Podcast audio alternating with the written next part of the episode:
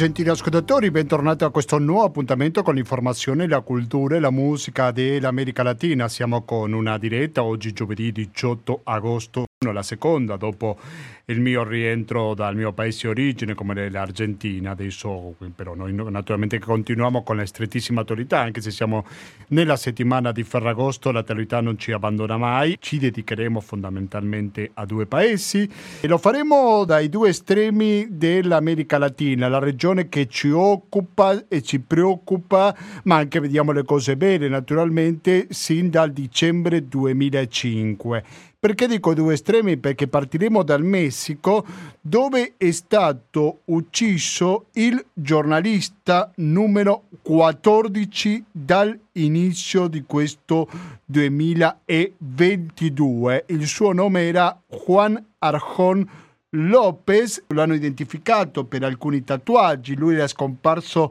lo scorso 9 agosto e il suo corpo è stato ritrovato ieri mercoledì. Aveva 62 anni e lo hanno trovato nella sua città San Luis Rio Colorado. Tanti l'hanno cercato, inizialmente la famiglia, ma poi la famiglia è stata accompagnata da associazioni, anche di giornalisti che l'hanno aiutato nella ricerca e alla fine il risultato è stato tragico come lo abbiamo appena detto. Questa violenza contro i giornalisti si può contestualizzare in un ambito di violenza generalizzata e mi sto riferendo soprattutto a quello che è successo la settimana scorsa dal 9 al 14 agosto dove è stata un'ondata di violenza in quello che molti chiamano il fenomeno del narco terrorismo. In effetti molti di questi 14 giornalisti sono vittime del narcotraffico, però noi cercheremo di capire in questa diretta del latinoamericano per la radio cooperativa quanto è responsabile il governo di Andrés Manuel López Obrador. Queste morti si cercano di politicizzare, nel senso che Andrés Manuel López Obrador prova ad accusare l'opposizione di voler desestabilizzare il governo, mentre che l'opposizione qualifica di inefficiente e inefficace il comportamento di Andrés Manuel López Obrador contro la violenza. Quindi un tema che sicuramente c'è molto da parlare che ben poco conosciamo qui in Italia ed è per questo che parleremo con un esperto di questo paese. Questa sarà la prima pagina di Latinoamericano, però naturalmente che non resteremo con questo paese perché dicevo prima andremo all'altra punta dell'America Latina, più precisamente in Cile, perché il prossimo 4 settembre ci saranno le votazioni per la costituente. Si arriva a questo voto dopo un lungo processo che partì con le proteste di giovani e non solo sulle piazze del Santiago del Cile e altre città che hanno avuto come risultato la riforma costituzionale che è stata elaborata, eh, però sembra che tanti cileni non l'hanno preso molto bene ed è per questo che apparentemente, secondo molti sondaggi, sarebbe bocciata il mese prossimo. Va, proveremo a capire il perché la tendenza di un paese che vuole il cambio, quando gli mancava soltanto l'ultimo passo, sembrerebbe che si tira indietro. Parleremo con un'italiana che ha appena scritto un articolo sul manifesto spiegando un po' la situazione, ce lo faremo raccontare. Ecco, due notizie, due paesi, ma nessuna pubblicità, perché abbiamo un conto corrente postale che è il 120 82 301, abbiamo il RID bancario, il pago elettronico, oggi lo dicevo, siamo al 18 agosto, quindi un periodo che ancora qualcuno deve decidere dove destinare il 5 per 1000. La domanda è, c'è bisogno dell'invito a che venga destinato all'associazione Amici di Radio Cooperativa? Noi comunque lo ricordiamo perché questo è un periodo fondamentale per aiutarci senza nessun costo da parte vostra per contribuire alla sopravvivenza di Radio Cooperativa. Andiamo in onda in diretta ogni giovedì dalle 19.10 fino alle 20.10 e in replica il lunedì alle ore 16.25.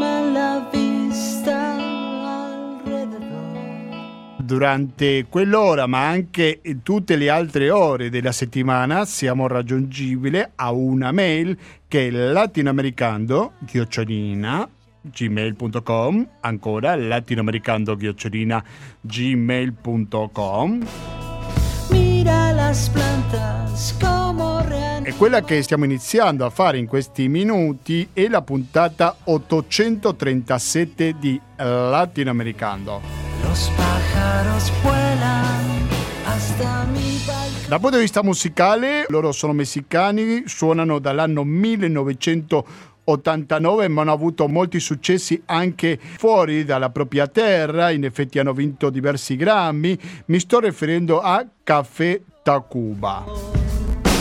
Non lo conoscete? Vabbè, è un altro pretesto, un altro motivo per sentire questa edizione di Latinoamericano. Anzi, per conoscerlo meglio vi invito a sentire uno dei brani più conosciuti, come lo è Eres, nella principale piattaforma di audio demand, inutile dire quale, ha 260 milioni di riproduzioni questo brano, forse quello più sentito. Sentiamo Eres di Caffè Tacuba e quando torniamo iniziamo con il primo argomento di oggi, cioè la violenza in Messico contro i giornalisti e non solo. A fra poco.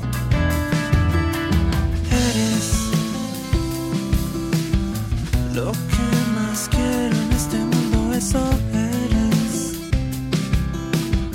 Mi pensamiento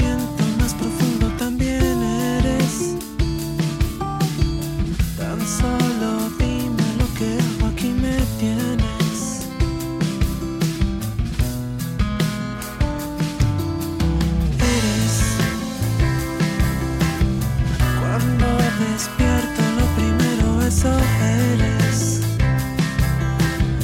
Lo que a mi vida le hace falta si no vienes. Lo único preciosa que en mi mente habita hoy.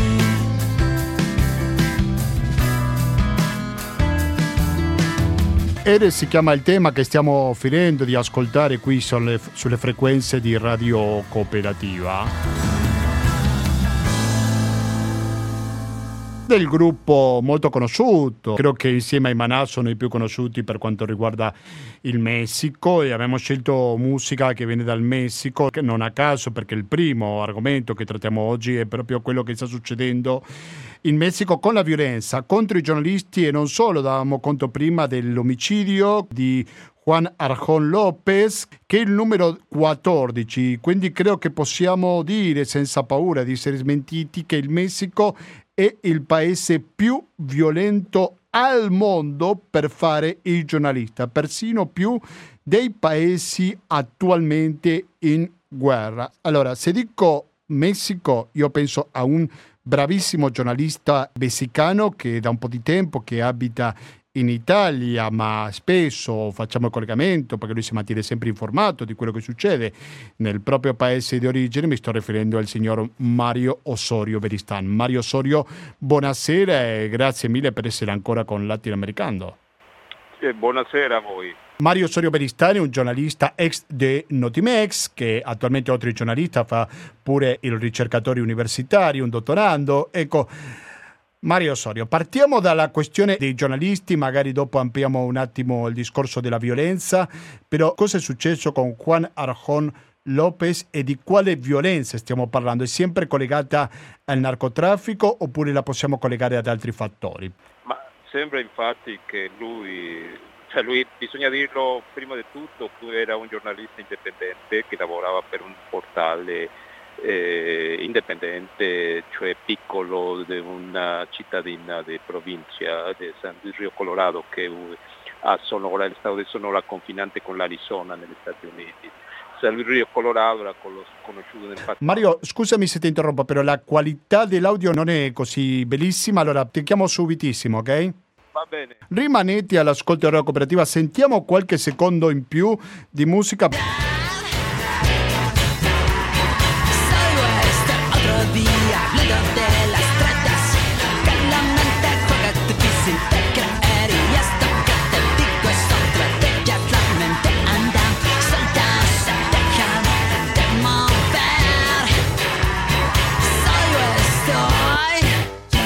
Mi senti Mario?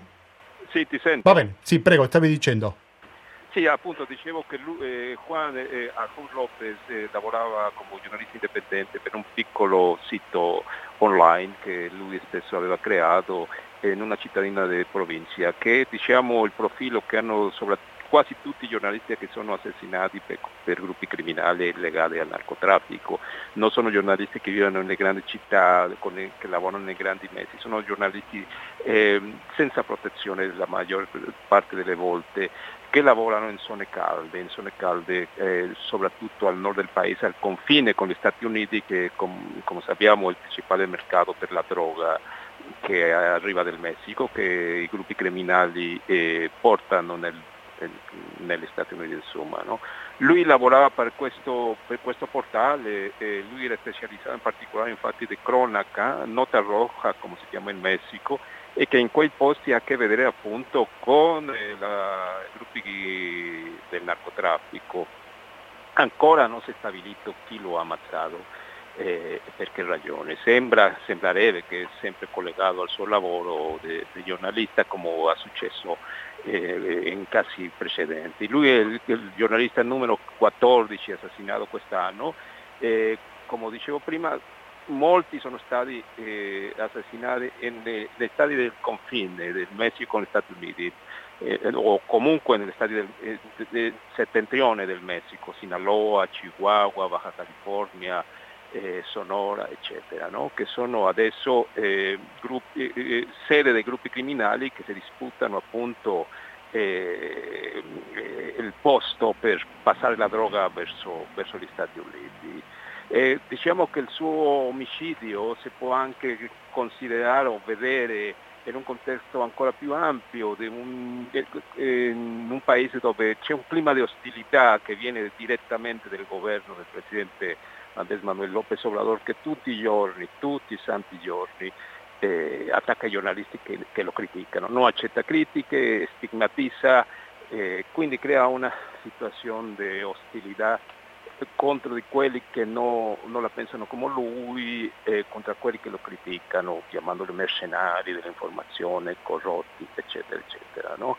E quindi però, come dicevo, eh, Juan eh, Arjón López era un giornalista senza protezione che lavorava in situazioni di conflitto, in, in zone calde, dove eh, in questo momento, parlando di un contesto anche più ampio della violenza, possiamo dire eh, che c'è una disputa, secondo vari analisti, per il controllo della zona tra gruppi criminali, c'è il, il cartello dello Chapitos, che sono i figli del Chapo Guzmán, del cartello di Sinaloa, che cercano di controllare varie zone dove è presente soprattutto un altro gruppo molto forte che si chiama il cartello di Jalisco Nuova Generazione, il cui capo, eh, Nemezio Oseguera, detto il Mencio, a quanto pare molto malato. E quindi anche all'interno di questo gruppo, eh, di questo cartello Jalisco Nuova Generazione c'è una disputa per il potere tra le bande interne.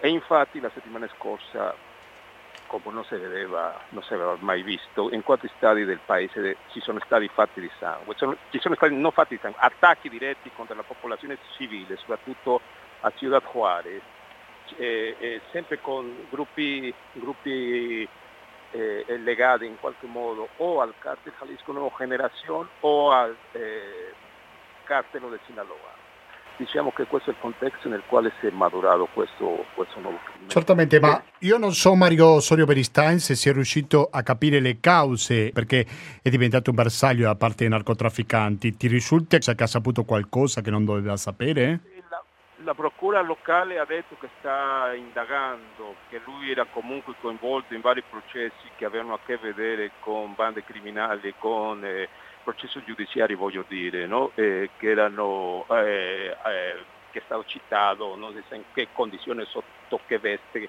in processi per eh, vendita di droga, per eh, narcotraffico, per minacce, estorsione, non si sa se lui in qualità di vittima non lo hanno specificato o, o in che altra qualità diciamo no? Eh, però è questo l'unico che ha detto la, la procura locale che sta che ha aperto la, la, indagine. Lui era sparito la settimana scorsa, il 9 agosto l'avevano visto per l'ultima volta eh, e poi era sparito. Qui ha cominciato, i suoi amici hanno cominciato a dare l'allarma che non si trovava, hanno cominciato a, cercarlo, la procura ha, ha, ha, aperto le indagini e il cadavere è stato trovato in una zona desertica eh, martedì scorso.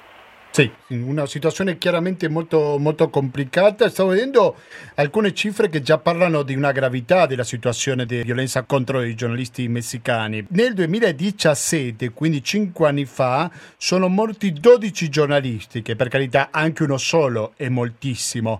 Però 12 nel 2017 e 14 soltanto, adesso siamo ad agosto, in questo 2022 parla di una gravità di questo problema, giusto Mario? Sì, Esattamente, che è una gravità che ha a che vedere anche con un contesto più ampio dove la violenza è aumentata, anche se il governo cerca di diminuire la portata del problema. No? E la settimana scorsa giustamente dopo questi attacchi in quattro stati del paese contro obiettivi civili, eh, eccetera, eh, sono ci sono stati a Ciudad Juárez, che è Chihuahua, in Tijuana, Baja California, in Guadalajara, che è Jalisco, l'Estato di Jalisco, e nell'Estato di Guanajuato eh, coordinati sembravano, comunque legali sempre avanti criminali dei gruppi che già avevo, già avevo detto prima, cioè il cartello di Jalisco Nuova Generazione o i figli del Chapo Guzmán. Eh, in, in, disputa anche con un altro gruppo un po' minore, però eh, il cui capo è Rafael Caro Quintero, che è stato arrestato recentemente e adesso dovrebbe essere sparato agli Stati Uniti. Però sembra che lui ancora ha il potere, eh, anche se è in carcere. E quindi il contesto di questi omicidi si dà in questo più ampio contesto di una violenza più, più generalizzata, diciamo, dove eh, i gruppi criminali si disputano il territorio, i territori. E questo diciamo, è quello che dicono soprattutto gli analisti, anche se il governo dopo il, eh, il, il, reparto di sicurezza del governo la settimana scorsa è uscito a dare una conferenza stampa dicendo che no, che non è vero che ci sia più violenza, che è propaganda di questi gruppi stessi. Non si capisce come può essere soltanto propaganda, si riescono appunto a mettere così sotto fuoco città importanti come Ciudad Juárez, Tijuana, Guadalajara, eccetera. No? Sì, sì, certamente. Quindi, e il contesto è questo. Mi chiedo, guardando dall'esterno, ma ti prego di correggermi se mi sbaglio, che lo Stato è abbastanza assente, nel senso che sembra che la quantità di morti viene decisa un po' dal narcotraffico senza che lo Stato riesca a contrastare questo fenomeno. È così? Non è che non riesca, è che non vuole. Non vuole addirittura. la strategia del governo, del governo di Alex Manuel López Obrador, è proprio quella, no? perché lui ha criticato fin dall'inizio del suo del suo governo il fatto che eh, durante le anteriori amministrazioni la violenza era aumentata perché è stata, eh, dice lui, è stato un risultato della repressione e della violenza usata per le stesse autorità. Lui adesso ha dato molto potere ai militari, ha, dato, eh, ha creato un nuovo corpo che si chiama la Guardia Nazionale, che è comunque composta da generali, eh, soldati, eccetera, però loro hanno, in molti casi non intervengono direttamente contro i narcotrafficanti. E, e la idea è, è, è, è non, lui, lui, stesso, il Presidente lo ha detto, che, che la violenza non si, non si, risolve con più violenza. Però questo ha, ha, fatto che molti gruppi si sentano impuni. Bisogna ricordare che eh, due, poco più di due anni fa il, proprio il cartello di Sinaloa ha lanciato un, vasto attacco contro Culiacán, la capitale di Sinaloa, che era stato arrestato il figlio del Chapo Guzmán. Il governo che ha fatto? Il governo ha liberato a Ovidio Guzmán perché effettivamente, quello bisogna dirlo, il cartello di Sinaloa minacciava con un bagno di sangue, con un bagno di sangue eh, Culiacán, che, che centinaia di uomini armati in, in furgoni, in camion, in camion sono scesi dalla sierra e hanno, si hanno impadronito della città e quindi l'esercito ha liberato Ovidio che, è uno dei figli del Chapo Quindi ci sono pure la settimana scorsa c'è stato un, un operativo che non è andato a buon risultato proprio in Guadalajara quando hanno, i militari hanno cercato di arrestare due, due dirigenti del Catelo Jalisco Nuova Generazione e quindi pure lì la violenza del narcotraffico ha impedito che fossero arrestati. Diciamo che che anche eh, c'è una decisione proprio che viene dall'alto che cerca di evitare diciamo, eh, il confronto diretto con i narcotrafficanti. E della politica abbraccios e no balazos. Esatto. Cosa è rimasto? È proprio quel, la idea è quella, no? de, de, de abbraccio c'è, che una, una visione un po' semplicistica del problema dicendo che eh, eh, chiamando lo stesso Presidente ai giovani a non partecipare con il crimine organizzato, eccetera, eccetera, no? e anche a, facendo investimenti, questo sì lo sta facendo il governo, però sono investimenti a lungo periodo che i risultati non si possono vedere adesso, cioè investimenti sociali, diciamo, no? Eh, creando lavoro in zone depresse, eh, opportunità per i giovani per evitare che siano reclutati per gruppi criminali. Per questo non basta evidentemente, no? non basta e bisogna anche mantenere una politica, secondo me, di contrasto diretto e di repressione del fenomeno criminale. Prima davamo conto di una data di violenza che è successa in Messico specificamente la settimana scorsa, come di un periodo temporale abbastanza definito, stiamo parlando dal 9 al 14 agosto. Cosa è successo di particolare la settimana scorsa in Messico che non è successo nelle settimane prima, no?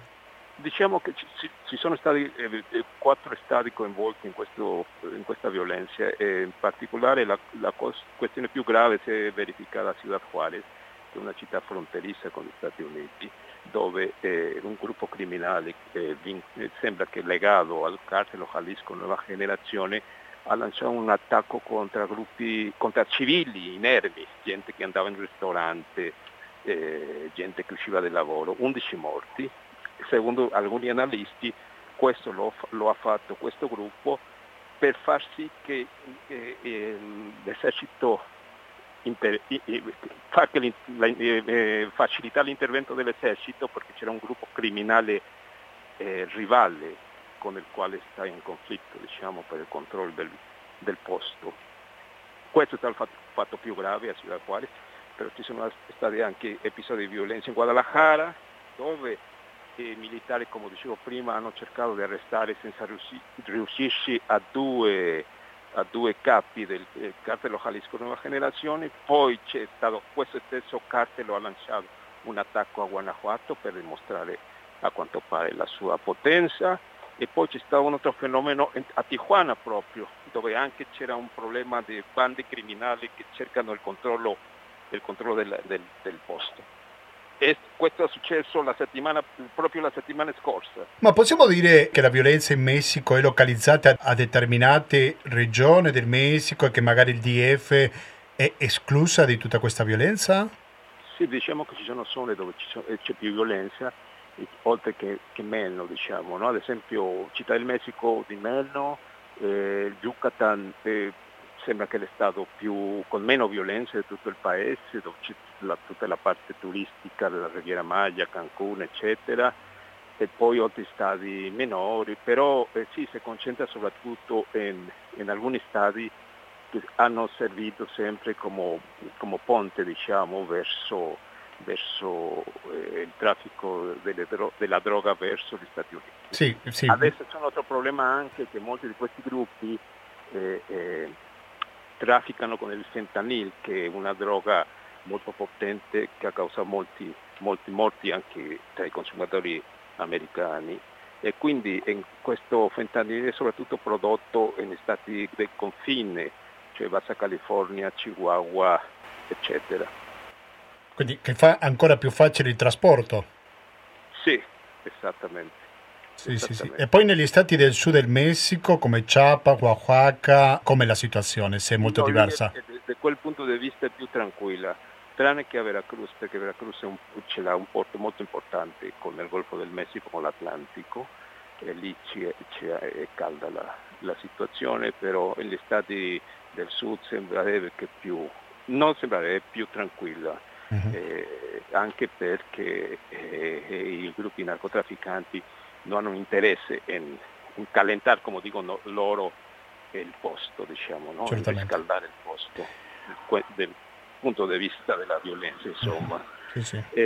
ci sono stati piccoli anche nel centro del Messico che sono più tranquilli, tranne Guanajuato, che è un stato che, che anche è molto turistico, che ha molte città coloniali, però dove il cartello Jalisco Nuova Generazione ha una presenza molto importante, è vicino a Jalisco, quindi sede di questo, Certamente. Di questo allora, Mario Osorio Bristan, prima di salutarci ti faccio una domanda un po' ingenua. Hai qualcosa di bello a raccontarci da questo meraviglioso e fantastico paese come lo è il Messico? Se possiamo provare almeno di chiudere questa chiacchierata con un sorriso, dai.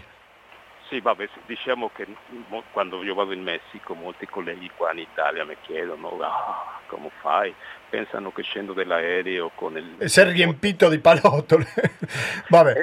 Non è così. Non è Certamente. Così. Vado in giro, cioè, evito, devo dirlo, quello lo, lo, lo riconosco, evito eh, città che possono essere rischiose, ad esempio Acapulco che è anche un altro posto caldo però di solito vado a fare turismo, non mi è successo mai niente, non mi hanno rapito mai, eh, vado con la famiglia e a Città del Messico ci, ci, giriamo tutto il tempo, Città del Messico è una città molto interessante, molto attiva, molto moderna, eh, con molte cose da fare, una delle città con più musei al mondo, mi sembra che la seconda dopo Londra con più musei al mondo e quindi con molta vitalità, molto cosmopolita, eh, anche le spiagge sono stato in giro in macchina in lo Yucatan, non mi è successo assolutamente niente, no? visitando, visitando, le zone turistiche, eccetera. No? Bisogna sapere dove non andare, diciamo. Ecco. Tu il mio numero di telefono ce l'hai Mario Sorvesta, quindi che se hai qualcosa da raccontare bella dal Messico, naturalmente ecco qua. Siamo anche disponibili per raccontare pure queste cose. Grazie mille per la tua disponibilità e alla prossima Mario Sorio. Ciao. Un saluto cari ascoltatori, era Mario Sorio Beristain. E rimanete all'ascolto della cooperativa perché dal Messico andiamo al sud, anzi molto più al sud, all'estremo meridionale dell'America Latina, per parlare di questa riforma costituzionale di non sicura approvazione. Di cosa si tratta lo scoprirete fra pochissimo sulle frequenze di radio cooperativa. Está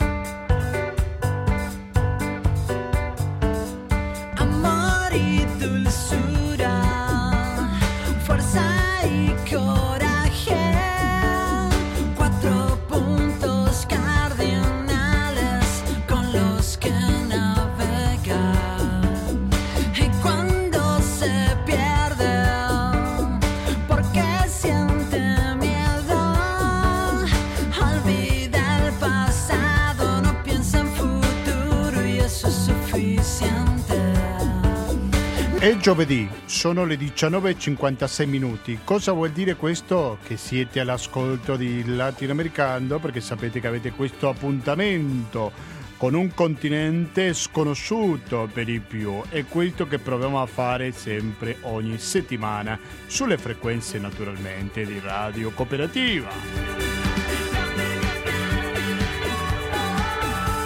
La musica che state sentendo di sottofondo è quella di Café Tacuba, un straordinario gruppo messicano perché del Messico ci siamo occupati fino a pochi minuti fa e adesso ci spostiamo al sud, molto più al sud e andiamo in Cile perché in Cile sembra che c'è a rischio il sì alla nuova Costituzione, così c'è scritto il titolo del manifesto dello scorso 12 agosto. A firmare questo pezzo è Susanna Daguglio, alla quale saluto e do il benvenuto o il bentornato, meglio dire, al latinoamericano. Pronto Susanna, grazie per essere ancora con noi. Ciao Gustavo, ciao a tutti gli ascoltatori e ascoltatrici. Grazie, ricordo che Susanna De Guglio, oltre per di scrivere per i manifesti, forma parte della redazione di l'americalatina.net, ripeto, l'americalatina.net per mantenervi aggiornato sulle notizie che naturalmente riguardano l'America Latina. Tu hai scritto questo pezzo sul manifesto, Susanna Di Guglio, in cui racconti le difficoltà, cioè fai una specie di ripasso di tutto quello che è stato questo processo, sin dalle proteste che sono partite partiti dell'ottobre del 2019 sembra che andava tutto liscio, che andava tutto per il verso giusto, però apparentemente nel referendum del prossimo 4 ottobre qualche inciampo ci sarà. È così Susanna? 4 settembre, sì. 4 settembre, sì, non so cosa ha detto, vabbè. 4 ottobre. 4 no, ottobre, vabbè. No, perché magari dico il 4 ottobre potrebbero cambiare le cose, ma invece stiamo parlando di due settimane soltanto, poco più. Prego. Sì, sì manca davvero poco e um, i segnali non sono del tutto incoraggianti, nel senso che questa campagna elettorale rispetto alle, alle scorse che hanno accompagnato il Cile nell'ultimo anno e mezzo sono state davvero tante, tanti gli appuntamenti elettorali e um, mandano dei segnali contraddittori, le, le, i sondaggi, diciamo, i soliti sondaggi che si fanno prima delle elezioni sono da mesi eh, danno in vantaggio il, il voto del rifiuto della nuova Costituzione che è stata scritta nell'ultimo anno. E, mentre negli altri casi, diciamo nelle elezioni precedenti, eh, non era così il panorama, anche se i sondaggi contano fino a un certo punto perché possono prendere delle cantonate quando è così insistente il segnale e sono diverse le agenzie che mandano stessa, eh, le stesse percentuali, comunque è un segnale di allarme. Detto questo, nelle ultime settimane, da quando è cominciata la campagna vera e propria elettorale, eh, la breccia tra il, punto, il, il, la percentuale di possibili rifiuto e, e quella dell'approvo si è ridotta, si è ridotta non in maniera sufficiente per essere tranquilli ed essere sicuri che la nuova Costituzione verrà approvata, ma cioè, comunque la, la, partita è ancora in gioco, no? non si può dire come, come andrà a finire. Certo. Quando parlo di, prego, prego. Di, di, elezioni precedenti volevo fare un po' un riassunto, vedo di, di, di, essere breve su questo, però serve un po' a contestualizzare. La nuova Costituzione che è stata scritta nell'ultimo anno in Cile era una richiesta eh, tra le principali che venivano portate avanti durante le manifestazioni del cosiddetto estallido social, quindi di questa grande rivolta sociale che è scoppiata nell'ottobre 2019 in Cile da Santiago e poi si è sparsa su tutta la, la nazione che è durata diversi mesi. E, ehm, nel, il 15 di novembre, quindi un mesetto dopo questo scoppio di una rivolta senza precedenti nel paese, eh, c'è stato un accordo che si è chiamato Accordo per la pace sociale e la nuova Costituzione, in cui i, la, la, stragrande maggioranza dei parlamentari, dei, dei rappresentanti del, di, un, di un ampio arco politico all'interno del Parlamento ha firmato per appunto, eh, la possibilità di scrivere un nuovo testo costituzionale visto che era una delle richieste eh, più importanti. Perché è così importante? Perché in Cile la Costituzione che finora è quella vigente, risale al 1980 in piena dittatura ed è un po' eh, diciamo, la, la, Costituzione che fonda i pilastri del, della, dello Stato neoliberista, del laboratorio neoliberista che è stato il Cile a partire dagli anni 90 e poi dal ritorno alla democrazia eh, in avanti, no? quindi un paese con profonde diseguaglianze, con un livello di privatizzazione altissimo, eh, poche garanzie sociali, pochi servizi pubblici, eh, scarsa educazione, insomma educazione pubblica. Quindi tutte queste rivendicazioni partono un po' dalla Costituzione, cambiando la Costituzione è possibile diciamo, ehm, scrivere una, una, una, nuova pagina anche su tutta una quantità di diritti che in Cile mancano e creano parte di queste rivendicazioni. Allora il fatto che adesso sia a rischio, le votazioni sono state prima il plebiscito per decidere se veramente si voleva cambiare la Costituzione, poi c'è stata l'elezione dei costituenti, queste 155 persone che hanno scritto il nuovo testo e che sono state elette spesso tra eh, indipendenti, fuori dalla casta politica, fuori dai partiti politici, quindi con un segnale chiaro da parte della popolazione votante eh, di stanchezza nei confronti delle istituzioni, di, di, una casta politica che non rappresenta nessuno e, e adesso invece il segnale contrastante. C'è però una variabile difficile da calcolare che è eh, che questa volta, il 4 di settembre, il Cile andrà al voto obbligatorio per la prima volta. Questo è stato un cambio della legge elettorale che è stato stabilito da poco e quindi mentre tutte le scorse elezioni erano con voto volontario e andava a votare sotto il 50% della popolazione, questa volta il voto obbligatorio vedremo che cosa significa, cosa succede, se davvero la gente eh, va alle urne e che cosa vota questa gente che che normalmente non vota. Qualora ci fosse confermato questo rifiuto alla nuova Costituzione, non è stato un caso magari di eccessivo ottimismo e no, da parte di chi? Si... Da parte magari dei costituenti o che volevano fare una Costituzione troppo progressista e che magari non, non tutto l'elettorato la condivide questa posizione. Ecco, non so se c'erano troppe aspettative rispetto a quello che potrebbe succedere il 4 settembre. Sì, eh, c'è da dire che mh, mm, il, il, il settore politico legato alla destra eh, ha lavorato molto bene nel senso che... Con le false notizie, no? Che... Come racconti nel tuo certo, articolo. Certo, nel senso che da una parte eh, si può riconoscere quello che esprime l'elettorato, però c'è da dire che è stato fatto un lavoro eh, davvero eh, a martello pneumatico sulla, sulla su, questo, su, questa convenzione costituente per screditarla, per ehm, creare delle false notizie, quindi c'è stato un meccanismo di fake news che ha funzionato durante tutto l'anno, durante tutto il periodo in cui la Costituente ha lavorato e si sono creati numerosi scandali, c'è stato proprio un lavoro da parte dei, di questo settore politico che è contrario alla nuova Costituzione, a una, una qualsiasi nuova Costituzione direi io, in eh, collaborazione con i media mainstream che sono sostanzialmente un duopolio in Cile, quindi abbastanza concentrati in poche mani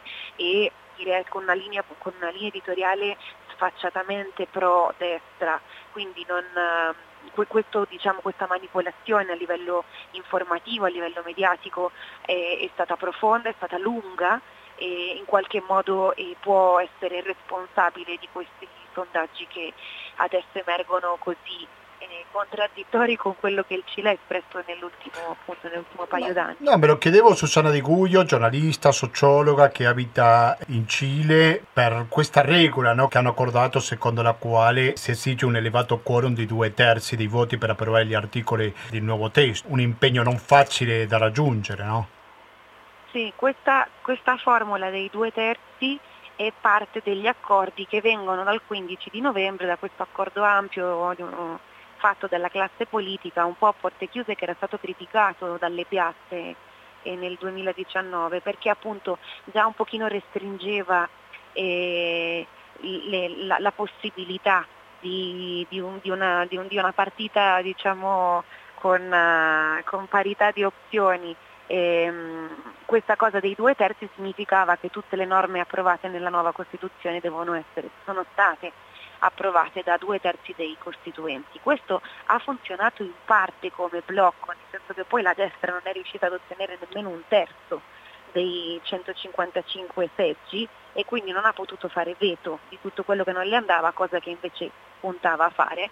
E, però allo stesso tempo i giochi politici, gli equilibri politici all'interno di questa convenzione non sono stati per niente semplici, quindi forse alcuni degli elementi più progressisti che sono stati proposti al plenario poi non sono stati eh, portati avanti. Un altro elemento, gli accordi di libero commercio che il Cile ha stipulato eh, negli anni eh, non sono parte di quello che la nuova Costituzione può mettere in discussione, non sono stati inclusi tra le possibilità eh, da, insomma, da da mettere, da, da mettere, di nuovo in discussione, quindi ci sono già dei limiti. Poi dopodiché è una Costituzione comunque molto progressista per tanti aspetti, no? è molto innovatrice, è la prima Costituzione che è stata scritta quando già viviamo in un contesto di crisi climatica, quindi con un'attenzione all'ecologia speciale e molto avanzata, è stata scritta con parità di genere, e quindi... Eh, ecco, sì, questo credo che è un dato uguali. molto importante, no? perché ci sono metà uomini e metà donne in questa Costituente, sì. giusto? Sì, tra l'altro questa era una delle regole che è stata poi strappata diciamo, dopo l'accordo del 15 novembre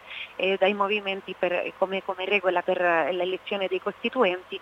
E, mh, la cosa graziosa in quel momento lì è, è stata che poi sono state elette molte più donne che uomini, quindi le donne hanno dovuto cedere le quote agli uomini perché fosse paritaria 50 e 50. Eh, però sì, è la prima Costituzione nel mondo che viene scritta con parità di genere. Eh, è una Costituzione che ha una parte iniziale eh, di, di, di, principi e di, insomma, dove stabilisce una quantità di diritti che attualmente in Cile, nel, facendo un confronto con la Costituzione attuale, non sono nemmeno nominati, quindi è un, è un grosso passo avanti. Probabilmente questo spaventa tanto mm. chi difende degli interessi privati e particolari mm. eh, in Cile. Ricordiamo che il Cile è uno dei paesi con la forbice di diseguaglianza più alta di tutto il Latino America, che uno non lo direbbe, invece sta proprio nella top 5 e quindi insomma è abbastanza cruda la battaglia in questo momento. Mm, certamente, Susanna Di Guglio, sono una decina di minuti, poco più che avevo iniziato a parlare sul Cile e in nessun momento, se non mi è sfuggito a me, abbiamo nominato Gabriel Boric, il presidente del Cile. Quale ruolo ha Boric in tutto questo gioco politico?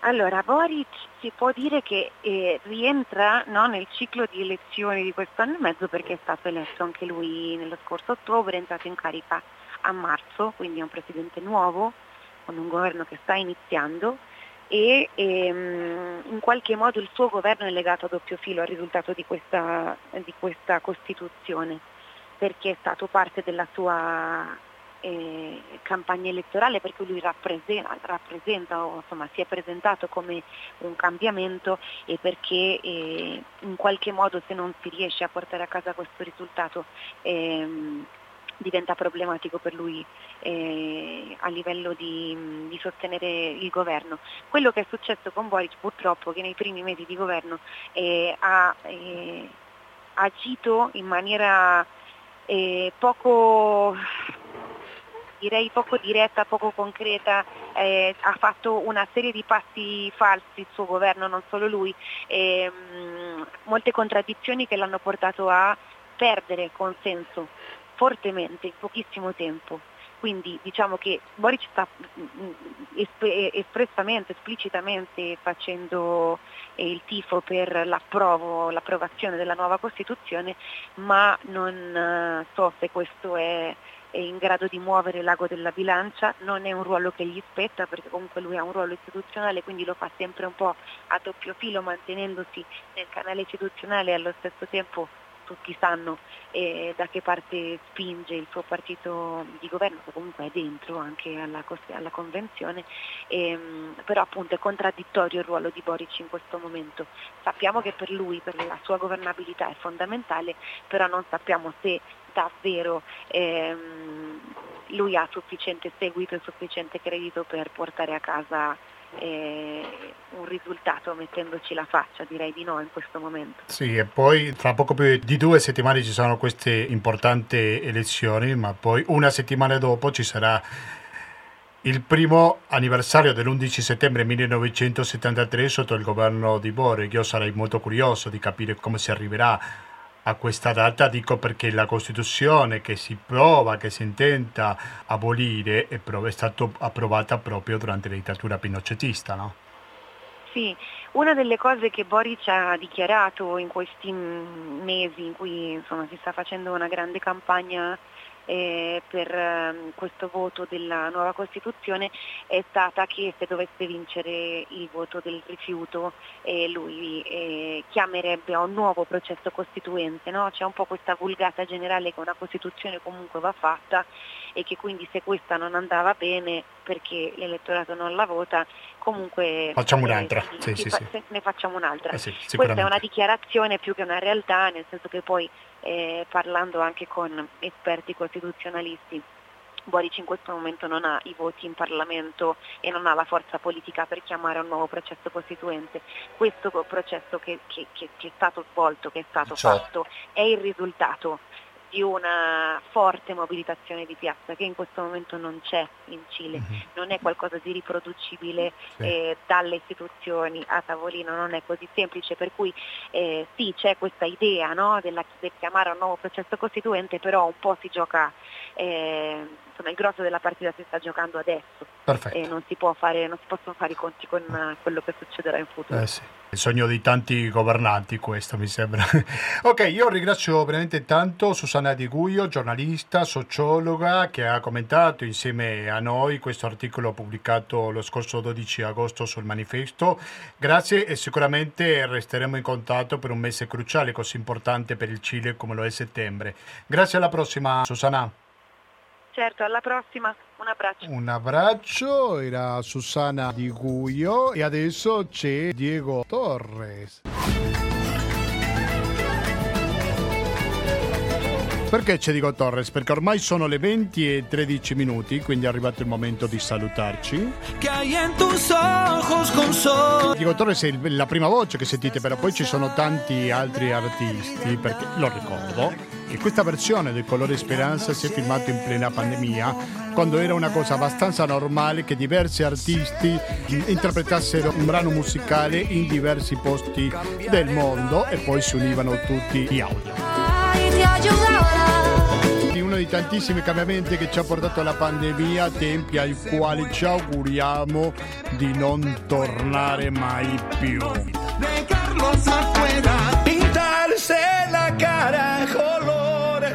Esperanza. Tentare al futuro noi invece sì, ci torneremo se non ci sono sorprese, come lo facciamo ogni giovedì dalle ore 19.10 per una diretta o in replica il lunedì dalle ore 16.25.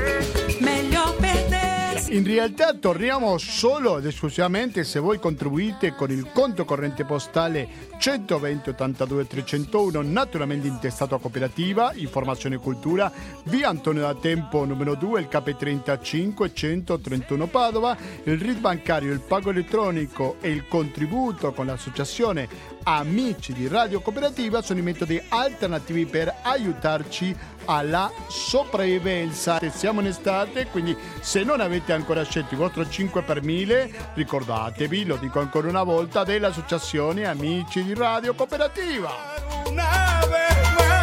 Saber que se puede, querer que se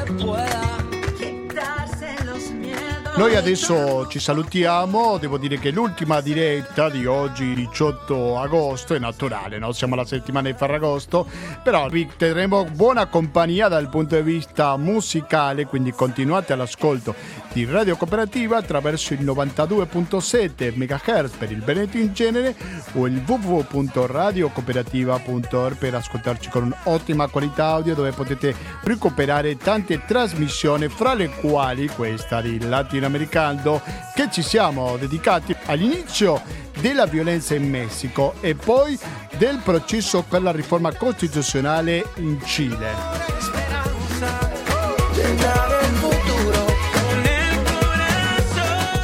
Scriveteci sempre al latinoamericando-gmail.com Ripeto, latinoamericando-gmail.com Stiamo concludendo con la puntata 837 di Latinoamericando. Da Gustavo Claros non mi resta più che salutarvi. Noi ci diamo appuntamento alla rassegna stampa di lunedì prossimo. Grazie e alla prossima.